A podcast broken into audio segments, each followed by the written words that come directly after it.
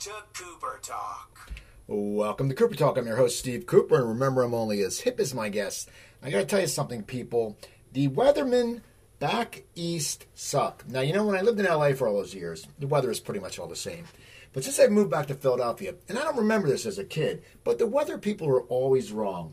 Like last night, they said we were gonna get one to three inches. It rained all night nothing. Today it was sunny. They said we're going to get one to three inches, and we got like nothing. And what bothers me though is when they predict snow. Like tonight, I'm going to an event. I'm going to take an Uber because I'm going to drink. The Uber drivers crank up your rate because they say snow, even though it doesn't snow. Anyway, we have a great show today. This gentleman has had a great career, and in fact, if you listen to the Greg Kihn episode last year, he came up because he uh, he co-wrote Rekindled, which I, I really dug that. I, I told you I dug that album, and my guest is Robert Berry. How you doing, Robert? Hey Steve, I'm good. How are you? I'm doing great, man. I'm doing great. So, uh, so yeah, it's funny. We talked about you last week with Greg and and the Rekindled um the Rekindled album, which I dig. Yes. Um, how did how did you? I, we'll talk about you how you started playing with Greg, but when did you guys decide to start writing together? Because it, it is a good it is a good album. It's got a lot of different sounds. When did you start a writing relationship with him? You know, it, Greg actually called me. He had a big radio show here in Silicon Valley where I'm at, and he was on for 18 years. About the middle of that, his bass player Steve had a stroke, and Steve was his writing partner and the main guy in his band all the his whole career. They called me on the air and said, "Hey, Robert, it's Greg Kihn." I go, "Hey, Greg, how you doing?" Because I knew him from opening from him different things in town and different concerts. And he goes, "Look, um, I'm looking for a bass player, and I want you to be the guy." And we're on the radio, and he had a huge show here. So I'm like, "Well, I think that sounds like a lot of fun, Greg." Now, the problem with that is, of course, he had a huge radio show. So he would go, uh, get up at four in the morning, drive in San Jose, Silicon Valley here, do his show, and he didn't really want to play too many shows at night, uh, concerts, because he's so tired. So we played maybe ten times a year. During those first uh, five or six years, I kept saying, "We need to do another album, Greg. You know, you're a musician, you're a singer, you have hit songs. That's what you need to do." So I finally talked him into it. I have a recording studio here, state of art, got the best everything. We started spending every Wednesday writing songs and just doing the thing. And it took a while for him to get back into the songwriting mode because he was more used to, well, like you're doing, you know, things you talk about on the radio. You have to sound at least intelligent and have some subject matter. So he was used to that, not writing a song that people could sing along with. But after a couple of years, we had done and I thought it really turned out fabulous. I was determined to get a real Greg Kihn album going. A lot of times bands will change their course as they get older and time goes on, and what you really like them for is gone. So I worked and worked them until we had what I considered the next great Greg Kihn album, and I, I, you like it, so I think we got something there. Yeah, you know, it's funny because it's got a lot of different sounds. I love the song about the flamingos, and he told me he wrote that just driving, you know, to your place because he said I think he said it was like a Yeah. a little bit of a ride. But the thing is, and, and I'm I you know I I'm a classic rock guy who loves the '80s and I love the '90s. My fiance always gives me crap because she says I don't really listen to anything new, and I go because I'm happy with the stuff I listen to. But it had a good sound, and there was a little bit of like a little bit of rockabilly in there. It was very diverse, and I think we need that now because people, you know, people are getting back into the 80s and, and getting back into rockabilly, the younger people. And something like this is, a, is an album that just, it had a really good sound. Well, I, I appreciate that. We worked hard on it. It took a few years. I hope you're not getting the echo when I talk. When I'm speaking, I'm hearing a bad echo in the background there. I'm not, I'm not Um, getting any echo from you. Oh, that's funny. Okay. I mean, I, if I sound like I'm sort of drawn out, it's because I'm hearing that that flat back like I'm in a big stadium. But yeah, it it was a great process. Greg's a great guy to work with. We have a really good writing relationship, good friendship. In fact, you were talking about the weather there. We're heading to Michigan tomorrow, Oh, playing uh, to uh, Michigan and then Cleveland, and a couple of those are two-hour drives to get where we have to go, and I am not looking forward to that. if your flight even gets out, it is, I mean, I heard the Midwest, because I'm outside Philadelphia, and I heard the Midwest is like I see it on Facebook. People are saying it's minus 16. Like, that's not even weather. I know. That's not even weather we should have. No, I, I'm thinking, yikes! And how are we going to drive in it? Of course, in the car you're warm. When you're in a building, you're warm. But it's that point of going from the car to the building that's minus 16. Uh, I've never been. I've been in Chicago when it's maybe five degrees, and that's cold. It's This crazy. is a lot worse. So, Joe, now I was reading on your website, uh, people, uh, it's robertberry.com. It's a very good website, very informative. Uh, you you come from a musical family?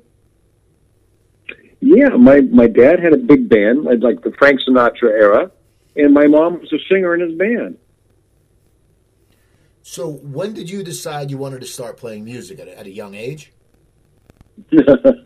but my mom was eight months pregnant before the band knew she was pregnant. She's a very, very tiny lady, and she's always very proud of that. They didn't even know until I was eight months pregnant. I finally had to quit. I had one more month till you were born, so I was actually in a band before I was born. So that's why I laughed when you asked me that. But when I got in my first official band when I was 12 years old. Some seniors in high school came into my dad's music store at that point and wanted me to play uh, organ at the time in their band. And they thought they'd get free equipment from my dad's Vox store, which is what the Beatles used, Vox amplifiers. So it worked out for me. I was working with guys who were 17 and 18. I was 12 years old. They already knew how to make a band happen and how to get gigs. And I was making 30, 40 bucks a week playing in a band when I was 12. That was pretty good. oh, yeah. So, so what kind of music were you playing? You know, just early rock stuff. I mean, they they kind of liked. Oh, I mean, it wasn't Beatles kind of stuff. They kind of liked uh, the the bluesier, the Animals, and uh, oh, what else? Well, some American stuff. You know, Jefferson Airplane. You know, just early, I guess, late '60s kind of rock. So you're playing in this band, you're 12, which is pretty cool, especially, you know, I mean, a 12 year old. I mean, I, I think I had a paper route at 12 years old, and you're sitting there playing live gigs, and I wasn't making $40 because no one ever paid me. They always hated when you come up. But for you, now, as you you decide you're going to go to into music, say you go to college and you're a music major. Yeah. I uh I was such a nut for music, even all through high school. I managed to get into classes uh where the English teacher was sort of progressive and he'd let me make movies and write music to the movies for my English papers instead of I still had to write it out, but I could make a project out of it and I was just all about music all the time. I had a couple friends in high school, but mainly I'd go home to my parents' garage and I'd practice with a band or I'd be recording a little four track I had. And I thought at that point, you know, music is a tough career. My dad went to San Jose State University here, so I'm I'm going to major in music. If things don't work out in uh, uh, the rock and roll world, then I can at least be a music teacher and sing something I love and try to inspire kids. So I had the backup plan just in case. So you have the backup plan, but then when you were in San Jose State, you formed a band called Hush. Yeah. That was interesting. I actually didn't form it. A local booking agency took two guys from my band, me being the keyboard player, bass player at that point, and my drummer, and two guys from another band, uh, Gene Peralt, who's still a very close friend of mine, and Joe Conisaro, a guitar player, and they put us together as kind of a local supergroup and they said, "You guys really get along and play well together. Why don't you figure out a name, put some material together, and see what happens?" He was going to have a showcase for an agency. I think it was in two weeks. So we got together and we learned oh, what that, like a verse and a chorus of four or five songs. And we went to that showcase and we played it. And every high school and college in our area, there were hundreds of them, went to these showcases to book their bands for the whole year, for their prom, for their dances, everything. We only knew four or five songs, like, what is that, a minute and a half, a verse and a chorus? We got every gig. It was just a sort of magic combination. Is a really powerful band. We picked great material. Uh, we had good stage presence, and all the kids wanted to book us. The problem was we only had, you know, 10 minutes of music and there's one verse and one chorus. We didn't really know any songs. So the gigs didn't start for a couple months, so we spent a lot of time, you know, working up two hours of material and getting all the equipment together. Found some opening act to finish that third third hour, um, and it just took off from there. We we became original act, got a record contract out of a ASI Records of Minneapolis, toured the United States a little bit, and we started doing pretty well. The record company went bankrupt because of some band they had put a bunch of money into that didn't do well. And from that on, at that point, Hush didn't seem to be able to get another leg up on things. So I decided to, to break that up and start the Robert Berry Band. And as soon as I did that, Carl Palmer called me down here at the studio and said, "Hey, I like your cassette tape. I like to say that cassette tape. I love that's cassettes. a long time ago. I love cassettes. Yeah. And he heard it at Geffen Records. A friend of mine actually sent it around to record companies. I didn't even do it. A friend said, This is really good. You got to send this out. So Carl Palmer calls, says, We want to be in a band. It's like Greg Kihn called me years later, want to be in a band, you know, right here at the studio. And uh, I said, Well, yeah. He goes, I like your voice, like your songs. Let's get something going. Now, were you a fan of ELP? Grow, uh, or did you dig their music? Did you want to play music like theirs? What was it? I mean, any if I mean, if Carl Palmer calls you, you know, it's a great thing. But were you a fan of their band? So were you just probably blown away? You know, I was a huge Yes fan. Um, and I was an Emerson fan because I had a Moog. And um, I was doing a lot of studio work, and, you know, the Moog would do kind of a horn sound, different things besides the synthesizer stuff. So, you know, I wasn't as much into ELP and like buying the albums as I was uh, Greg's folk songs were on the radio, Lucky Man in the beginning, and Keith Emerson's playing because I started as a keyboard player. So I was a fan in some ways, but not deep into the album. But Carl Palmer, one of the world's great drummers, is going to ask me to be in a band. I'm not going to say no, that's for sure. I said, yeah, Carl. He goes, all right, my manager will call you. I'll meet you in New Jersey. We're talking to Joe Lynn Turner, all kinds of people about trying to start a band. And nothing really gelled at the beginning. We spent a year. I had moved to England, and Steve Howe needed a guitar player, songwriter, partner for GTR, so I joined Steve Howe Now, and spent a year with them. what was that like saying? Because you were a Yes fan. I mean, that must have blown your Oh. socks off. You must have been like, "Holy crap, Steve!" First of all, I'm going over to London to see with ELP. Well, not all of you know, but with Palmer and Emerson, and Yeah. then Steve Howe. I mean, what is going through your mind at this point? Because you have to be a little bit blown away because you're going to be working with legends. And I know I like to say too, and not that I'm somebody now, but I was really nobody then, you know. And I'm sitting there at Steve Howe's house, and he, we go up in his attic recording studio with all his beautiful guitars and cases, and we play a little bit, and he's playing country music, and he's playing. I'm going, oh my god, look at this guy. He's even more amazing than I thought. He's a wonderful guy, sweet guy, gentle soul. Um, and he gives me a song, and he says, you know, see what you do with this. This is one of my new tunes. And I took it back to my flat in, in downtown London I had, and I rewrote this song from head to toe, changed the lyrics, changed chords, did everything. I put what I thought Steve would shine on doing, and what I thought the meaning of the song should be, which is totally the opposite of what it did mean to start with. And I took it back to him the next day. And the reason I say it that way is here's this guy from right here, I'm talking to you now, this studio in Silicon Valley, never had a hit record, that is taking one of his idol songs and totally changing it.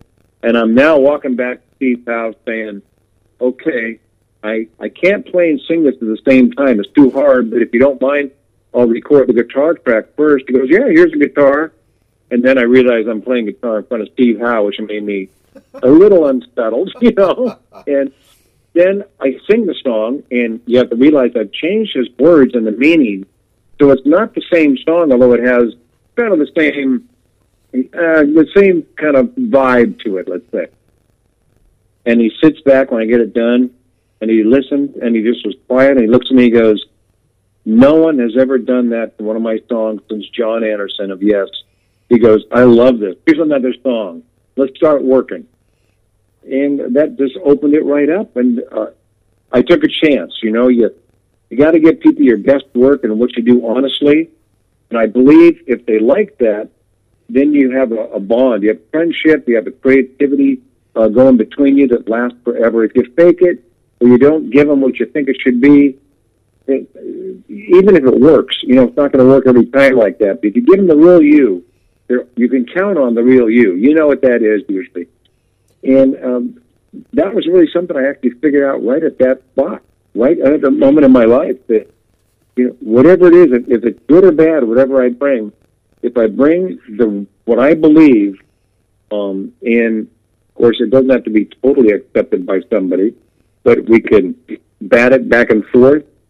But I've still given my best. That uh, I think it means something. People can feel that. You know, they they get into it more, and they they accept you because you give them your best. Now, what do you think those two saw in you? I mean, as you said, you were a nobody in Silicon Valley. They're legends. Yeah. What do you What do you think it is? Did they Did they just hear something in your music, or do you, or do you, uh, you personally? I mean, what's your thought? Did you sit there and think that they maybe just had this feeling about you? Because it's pretty fascinating, and you know, and it's and for them to pick you and then to click. But what do you think personally when you look back at it? What do you think they thought of you to make you come work with them? You know, I had come to a point in my songwriting that Geffen Records was giving me as a solo artist. They saw me as kind of a Sting meets Bryan Adams, kind of a straight rock guy, a little bluesier voice like Bryan Adams, but a little more creative like Sting is. Not progressive like ELP and Yes, but just more creative, left influences. Because I had that stamp of approval from Geffen, um, that opened some doors for me.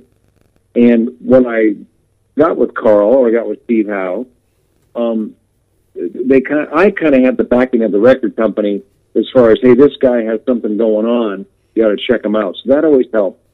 But then again, it was up to me to prove myself. And that's why I say just being honest and giving them my best, what I thought was my best.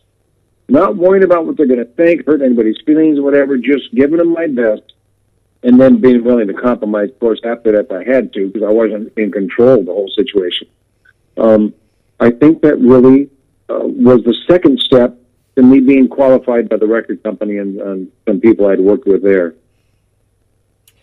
Now, now, when did Keith Emerson come into the picture, and when when to invite you into be in three? How did that How did that arise?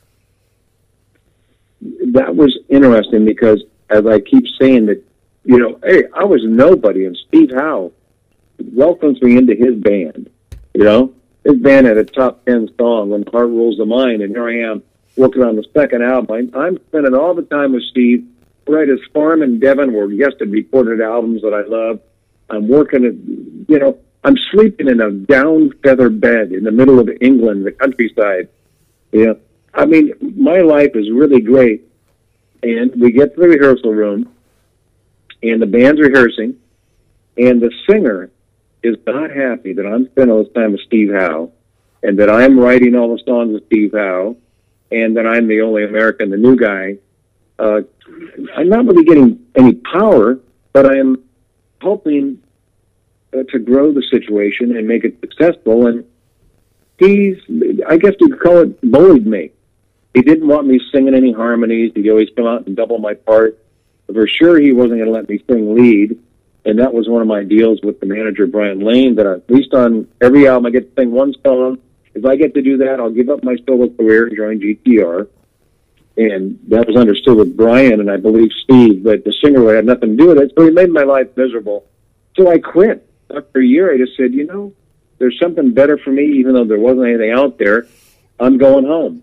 I was coming back to my studio, coming back to California. A day before, or two days before, actually, man, manager Brian Lane calls. He goes, Keith Emerson wants to meet with you. I said, really? Why? He just he heard your cassette tape and he he liked it. He wants to talk. I said, okay. Well, this was like Steve Howe because Keith Emerson was my keyboard hero. The Moog and the way he played was just amazing, you know. So here I am having lunch with Keith Emerson, and we had the greatest two-hour lunch uh, talking about everything musical. He was so accessible, such a fun guy, a really nice person. Um, and he had one request. He said, "Look, I really like the material. I'd like to start this band with uh, you, Carl, and I. But if we go on tour, would you mind doing a couple of ELP songs? I said, oh, that'd be fantastic. I'm a big fan. I'm thinking we do Lucky Man, maybe, you know, something. No, he, he wanted to do the really hard stuff. So once we got out on tour, um, I had to learn some pretty tough ELP things, but um, he was a wonderful guy. We had a great uh, friendship and a great working relationship, writing relationship then too. Back in, uh, we lived in this kind of a castle kind of place in Sussex, uh, England, and it was a great time in my life. I, I, still, I just get this feeling when I talk about it, uh, how great it was and uh, how great all those people were. But with me and to me, and they really put me on the map. Now, now the fans. How did the fans take it? Because it wasn't ELP, it was three, and you know, and you did play some of their hard stuff. But were the fans accepting it first, or was it hard for you in the beginning because people get used to, you know, ELP, and now it's something different? Yeah, yeah. You know, that's a good question. The way, way you stated that too, because for me, no problem. I was the new guy. I was just happy to be there. I knew that people thought, "Oh, I'd, I'd rather hear Greg Lake." Well, I love Greg Lake's voice. I love his songs. I I could see why they'd want that. It didn't offend me. I was okay with it. Carl never got criticized because he had done Asia, which is kind of the same format as Three, progressive music with real like hook choruses and more of a straight rock, middle rock kind of thing, with a lot of keyboards. Um, but Keith, on the other hand, had only done ELP and Nice, which was all beating your brains out, hard playing, uh, based on a lot of classical music, a lot of uh, fancy keyboard stuff. And his devoted fans did not like it that he was going more of the Asia way in the late 80s. So they criticized him quite heavily, which wore on him, and he wasn't too good with that kind of criticism. They told him he was ruining his career Uh, how dare he play on straight songs? He had more to offer than playing a song with a hook chorus. But now you got to remember, three had a top ten hit. We're talking about, and that's exactly why Keith wanted to do it because he wanted some of that success that Carl had with Asia, and we got it. We had top ten first first out of the chute, first song. But one guy wrote a letter that said, "You're ruining your career. You know, how dare you have female background singers on the band?" They called them scantily clad female background singers. Now, if they were scantily clad, I would have been even happier, but right. they weren't. but they were good singers. But what guy would say that? You know, oh, I don't want to go see this great Keith Emerson play with beautiful girls, scantily clad girls behind him singing. yeah, I could never figure that out. Who is this guy? Yeah, who's right? this moron? I mean, and then of course, who um, you know, I could see someone say, I don't like what Keith's doing now. But who's going to judge a guy's career saying, you ruined your career? You, what you chose to do, that's a bad move. I don't get that either because I can imagine someone saying, "Hey, I don't like that." A lot of a lot of songs I've written, if somebody will like it, somebody won't like it. That's okay. We're all different. But to criticize your whole sort of life's choice and trying to stay viable in a music scene that was heading toward the band Nirvana and Guns N' Roses and all that. And Guns N' Roses was out, and we have a top ten song. That's pretty good. That's success, you know, in that time of the of music. But Keith caved into it, and uh, he said, "I just can't do this anymore. I, I don't think it's the right thing for me." So we broke up the band. So you broke up the band, and now, like last time you broke when Steve, when you left, when you quit Steve Howe, you were lucky yeah. enough to, to roll into key. You know, it all worked out for you. When when they he broke up the band, what were you thinking? What were what were you planning to do? I know you have a studio; you can go back and record your own stuff. But what what yeah. did you want to do at that point in your career? You know, Brian Lane was still my manager in England, and he wanted to head back to being that Bryan Adams Sting guy. And we took a bunch of pictures. They Had a, I got a bunch of new songs. And then Sammy Hagar called me and said, "Look, I'm being harassed by the Van Halen about using Michael Anthony when I do my solo gigs. You want to play bass for me?" And I don't know how that happened, but there it was. And I, knew Sam a little bit from um, his old band, the Sammy Hagar band, was my new band on the side called Alliance, which we're still recording. We have four albums out. And uh, so, I mean, through his old band, David Lauser, Gary Pihl, Alan Fitzgerald, I got to know Sam a little bit. I said, sure, I'd, I'd love to play at this. So for a couple of years, I did that. Um, it wasn't the right time in music for a Bryan Adams meet Sting guy because in the 90s, we were going for Pearl Jam and all that grunge kind of stuff. And I just, that wasn't me, and I wasn't going to change course. I just didn't care for that. Now, now, And oh, sorry.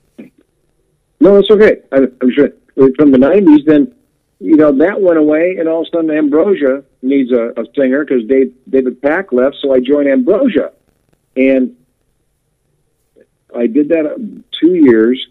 And unlike Greg Kihn, I couldn't get Ambrosia to do a new album, and I'm all about doing the next great thing. I want to know what I'm going to do tomorrow. What's going to keep me active and feeling viable in, in life and in music. And then Greg Kihn came along. That's sort of my path to how I, I, I don't know how people find me. I don't know why I'm so lucky, but I've been very, very lucky.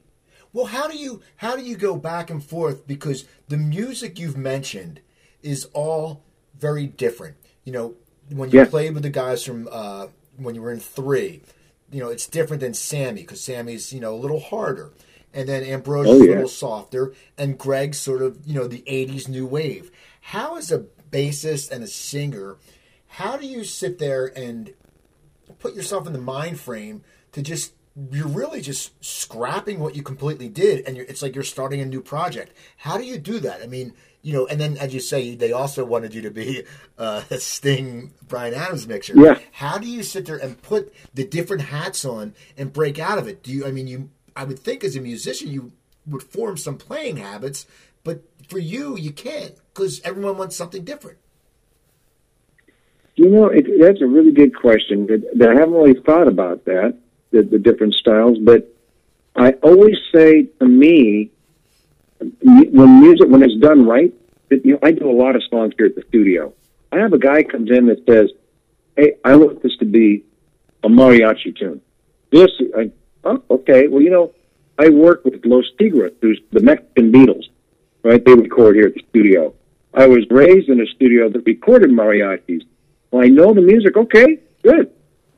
I someone says, "Well, I want this to be a little more, you know, piano pop, a little classical oriented."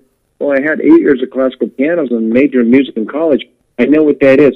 When it's done right, that's kind of where I live. It doesn't. It's all music to me, and I'm not sure that's a, a really great answer, but when it's done right, I can sit back and kind of look at it and go, "Oh, this guy." Like I have a kid right now that he his music has a lot of angst. He's 25 years old, and his name's Harrison, and he likes the Who. He likes 60s stuff, you know. And he plays me these songs. And I said, "Wow, okay, yeah."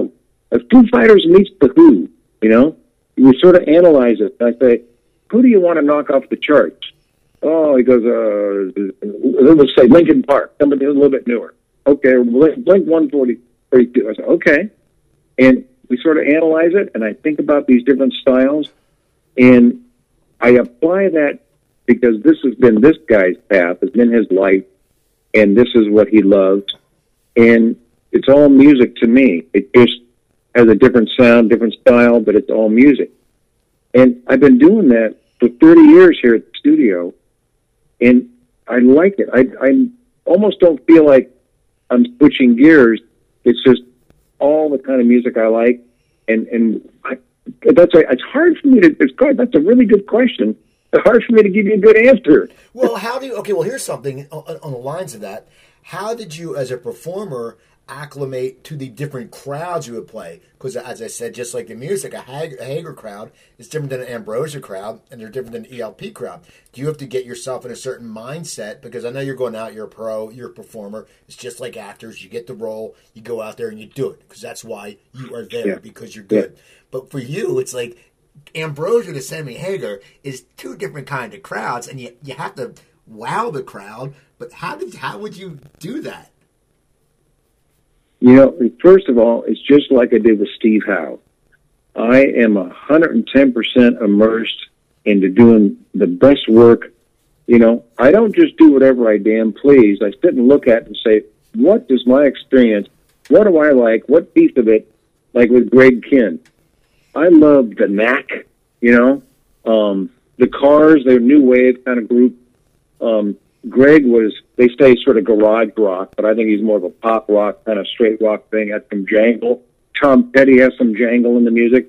So I sort of identify what is it about Greg Kihn that I really like that's in some of my favorite music. And of course, I always loved the breakup song and Jeopardy and those things he had. And how can I bring that piece of what I like and what I identify in Greg to the table? And I do it sort of, again, honestly, from the points of views that are my favorite pieces of it. So it happens on the stage, too.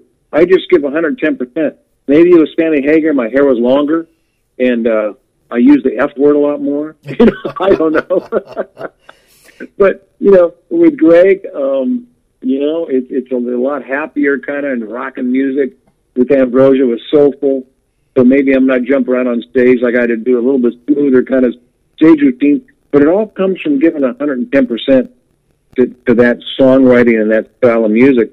You know, with Ambrosia, which was the farthest out of my comfort zone, singing things like Biggest Part of Me, Blue Eyed Soul stuff, are things I actually do in the studio all the time. Um, but I've never done in a band. So that was uh, really a, a tough adjustment for me. But it worked out so well. I loved being in that band. What great people and great musicians they were.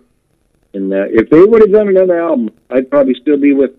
I really, uh, really enjoyed it, but I couldn't get them to do an album. Now, but then again, I'd want to do like Greg and I did. I'd want to do the right album. I want to do an Ambrosia album. And Ambrosia to me is half progressive rock like Life Around L.A. and half blue-eyed soul like Biggest Part of Me. So I'd want to do it both.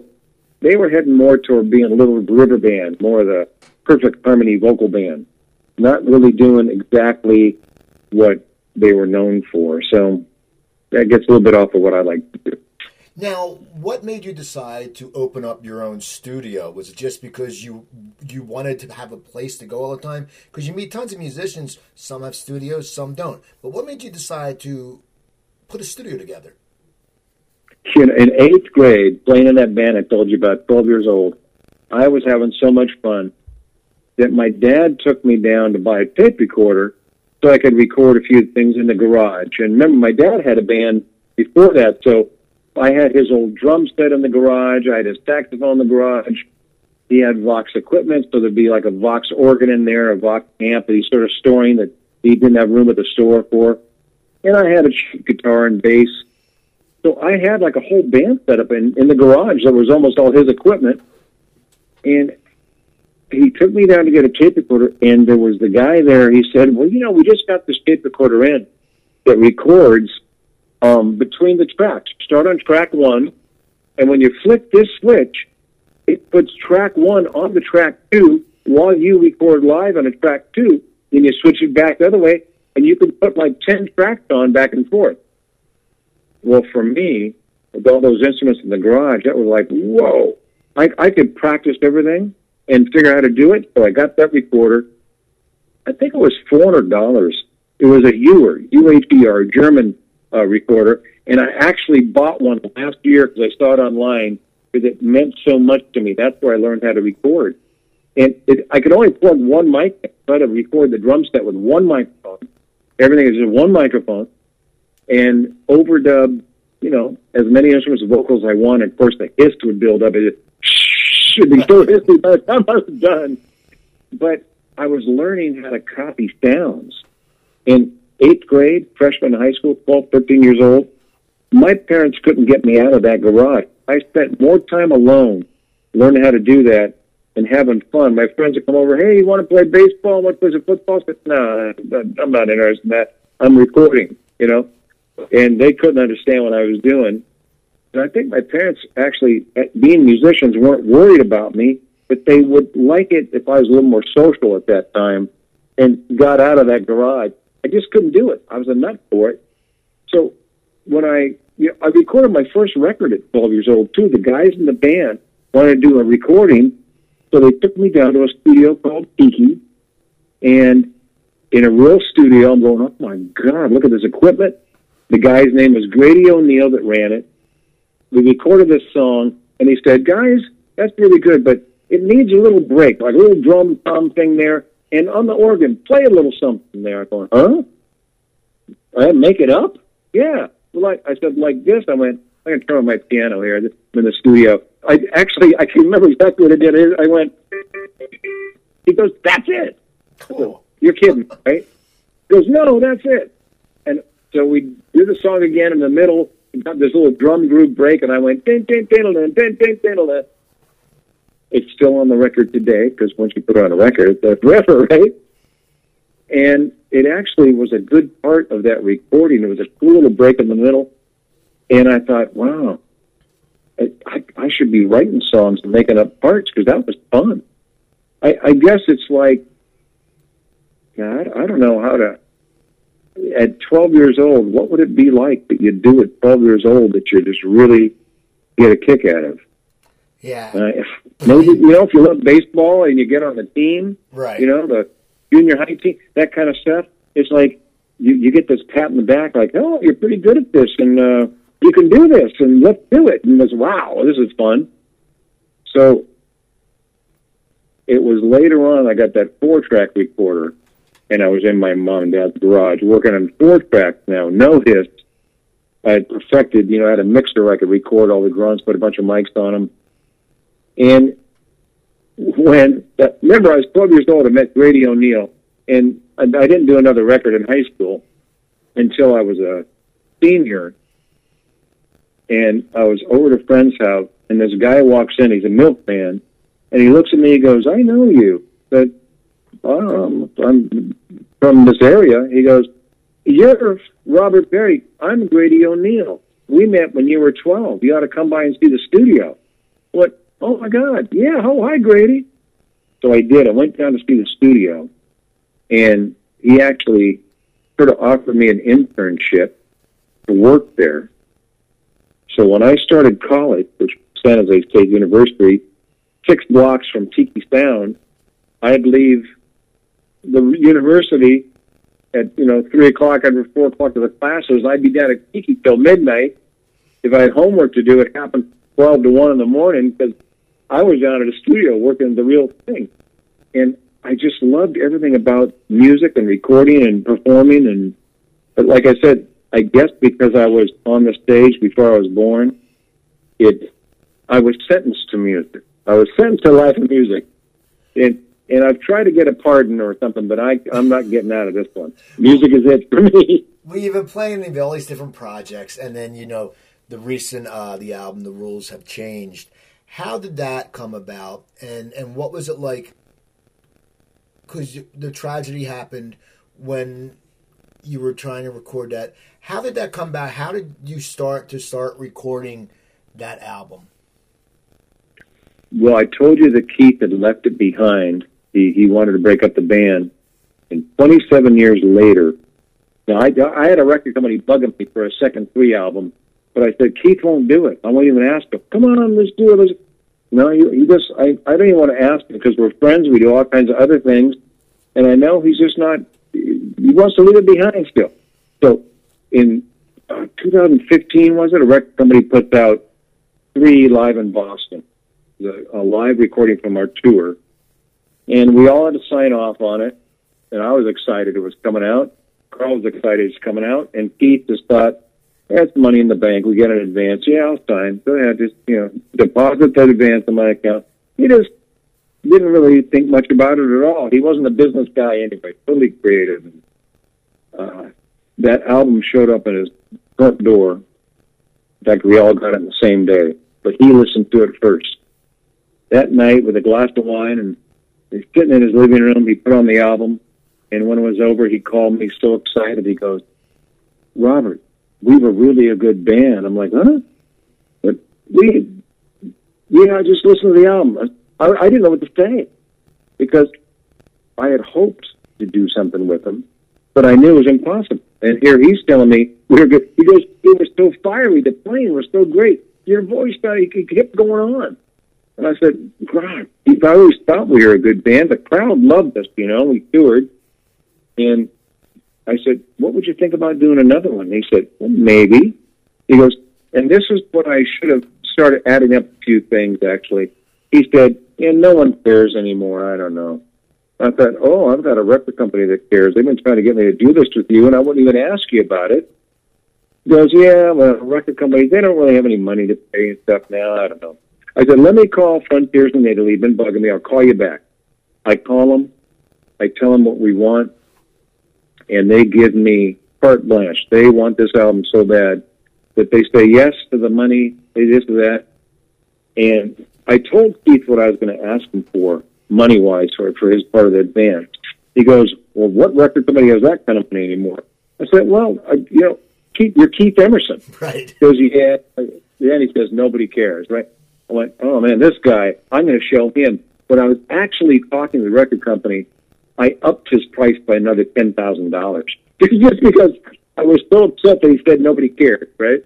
And so they said, okay. So I called Keith back. He goes, you're kidding me. He goes, How, you should be my manager. And I should have thought about that little comment too, because he didn't really have a manager then, and he wasn't doing that well financially or career wise.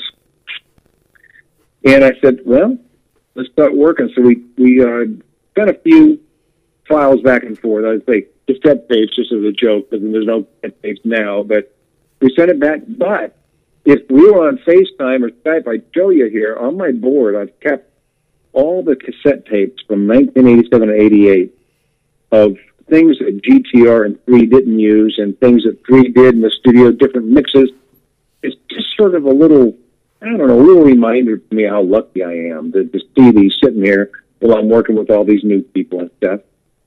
So we had one song on there that I said, Keith, you know, I didn't like the song back there, but I've listened to that and it's really good. So I sent it to him. He oh, yeah, let's do it. And he sent me some parts. And what we would do is talk on the phone um, after my sessions and after his day. And past this first part, we had some things going on.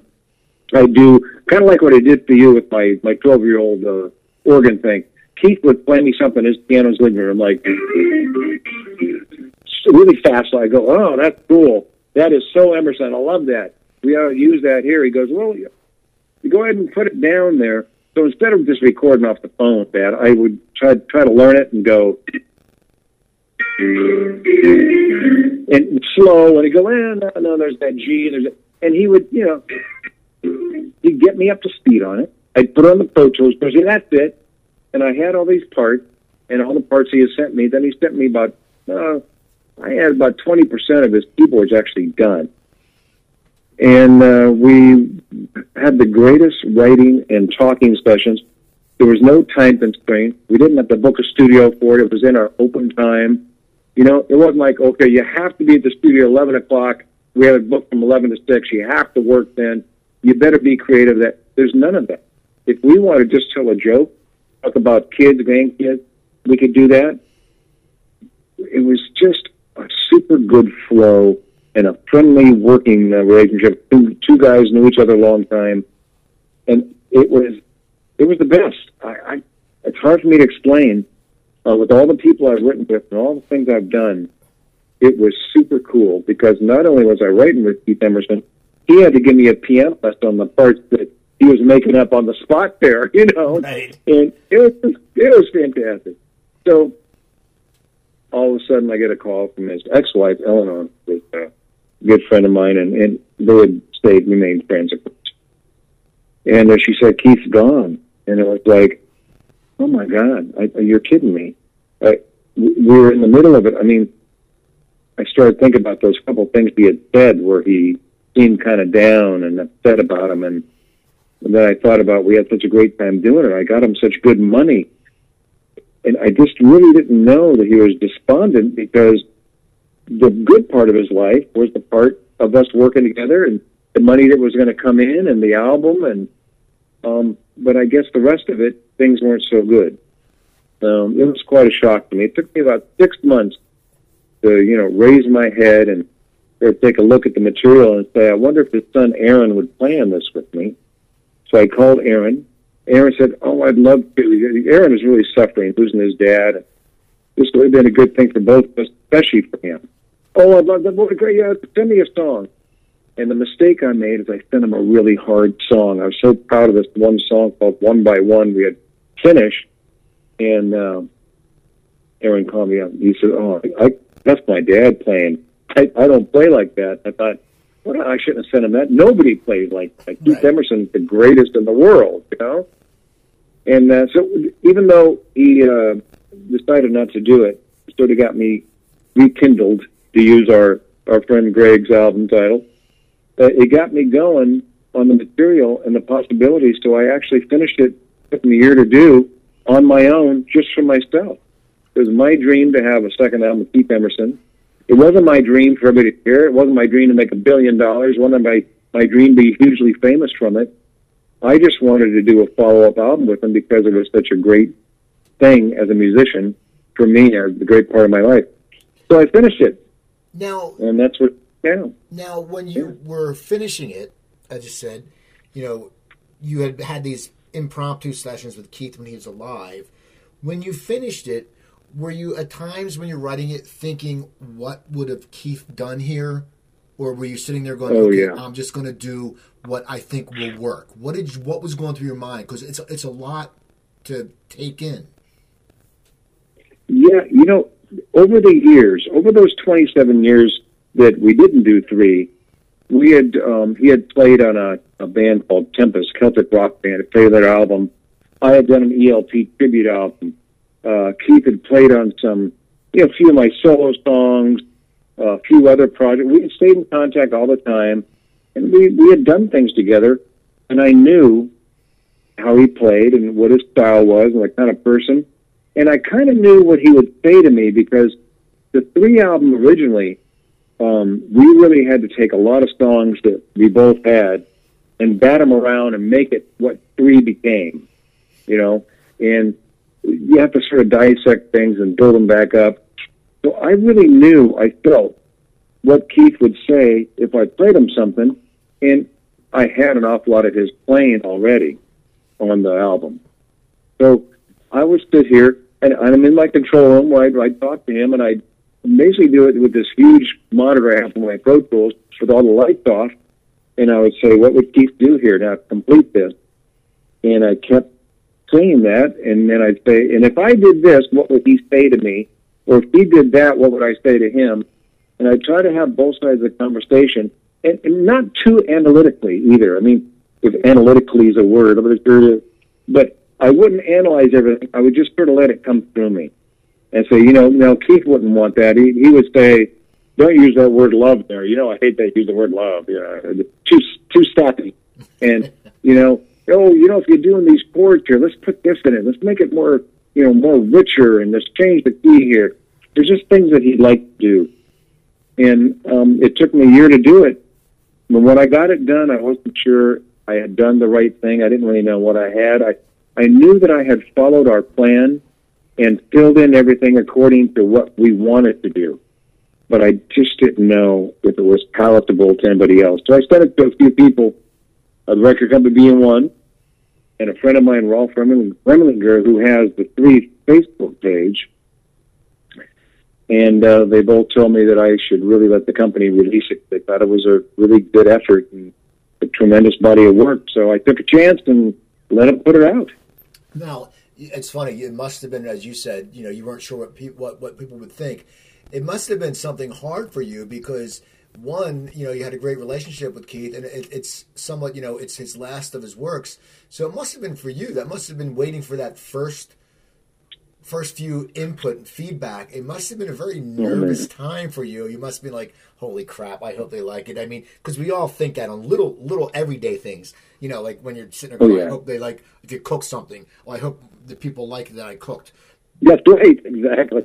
It, that's the perfect analogy. And right before they're tasting it, if you like, I felt there's a lot of self doubt there. Oh, I should have taken more time. Gee, did I do it right? I mean, I know I followed the recipe, but uh, and now it's going to come out. It's going to be too late. They're going to taste it, and if they hate it, it's too late. They're going to hate it, right? Right. and, uh, that's the way I felt. You know, August 10th it came out, and the day before I was I don't. I'm not a nervous wreck kind of guy. I'm, I'm a very up, kind of happy guy, and very positive. So it's not like I was depressed, but I had self doubt. You know, like uh, maybe I shouldn't have done this. You know, it, a lot of the weight for me was in the fact of this being the very last work that Keith ever did, and it being so much fun and us just getting along so great that I wanted to make sure that the last thing he ever did was worthy of a great career and a great guy, and I just didn't know if it was at that point. I, I just had spent too many hours to really know. My perspective was skewed, kind of, you know. Now, they came out, yeah, it came out, and man, the reviews started coming in, and I kept scanning everything, looking for something negative, something, whatever it is. Um, they, I hate to say it, but they were just tremendous. Everybody treated it with respect. They they they felt deep in the music. Uh, the things they were saying were way beyond my my wildest dreams. It was really something.